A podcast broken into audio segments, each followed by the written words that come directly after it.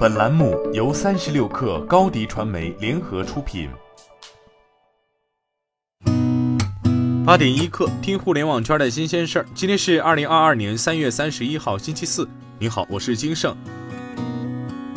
界面消息：三月二十九号，微信客户端中多家与数字藏品相关的公众号突然被封禁，涉及的平台超十个，均为中小型数字藏品平台。腾讯、幻核等头部平台未受影响。大部分平台皆被提示为由用户投诉并经平台审核，存在未取得法定许可证件或牌照发布、传播或从事相关经营活动的行为，账号已被停止使用。除直接封禁外，微信官方已向部分数字藏品平台发送资质审核提醒，要求平台提供从事相关经营活动的资质证明，提交期限为四月一号，否则也将面临公众号封禁风险。三十六氪获悉，近日有报道称，三六零以代打卡为由变相裁员。对此，三六零回应称，代打卡行为属于弄虚作假，严重违反公司规章制度和诚信正直的价值观。公司正在依法依规进行处理，并不存在所谓变相裁员和强行劝退孕妇的行为。同时，三六零道德委员会已通过内部邮件对员工代打卡等虚假考勤行为的处理结果进行通报。证券日报消息。继阿里旗下饿了么、优酷等应用接入微信支付后，日前有传闻称，淘宝 App 已对部分用户开放了微信支付内测。截至三月二十九号发稿前，淘宝及微信支付方面均未予回应。不过，有接近两家机构的业内人士证实了该事件。目前，部分淘宝用户可以在“找朋友帮忙”付中选择复制链接到微信找朋友帮付款。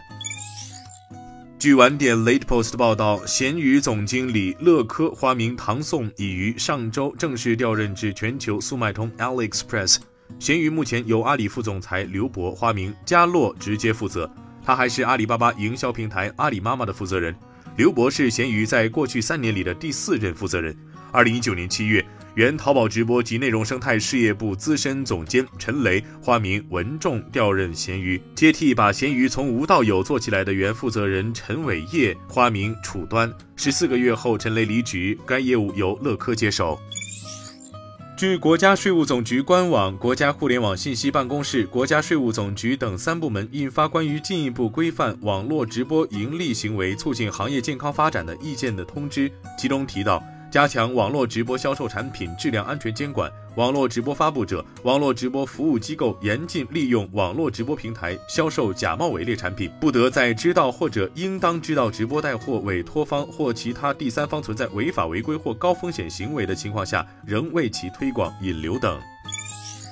满帮集团日前公布阻击低价货源、打击倒卖货源专项治理行动阶段性成果。数据显示，从二零二一年十一月至二零二二年三月，平台通过技术手段阻断拦截低价货源二百一十九万次，平台向货主发出低价货源提醒一千九百零二万次，提醒后加价率达百分之三十二点二。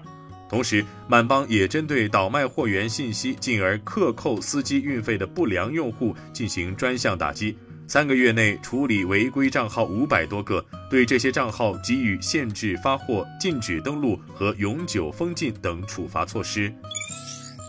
从福州市不动产交易中心处获悉，福州市限购政策有了一定程度放开，且在三月十八号就接到市房管局相关通知，即日起。将针对非五城区户籍家庭（含港澳台）在福州五城区购房，无需提供近两年内满十二个月一社保或纳税证明或落户，即可购买一套福州五城区一百四十四平方米以下的普通住宅。购买后，该房屋仍受限售政策影响。此外，长乐户籍也属于福州本地户籍，拥有长乐户籍的购房者可在福州五城区购买两套住宅。今天咱们就先聊到这儿，我是金盛八点一刻，咱们明天见。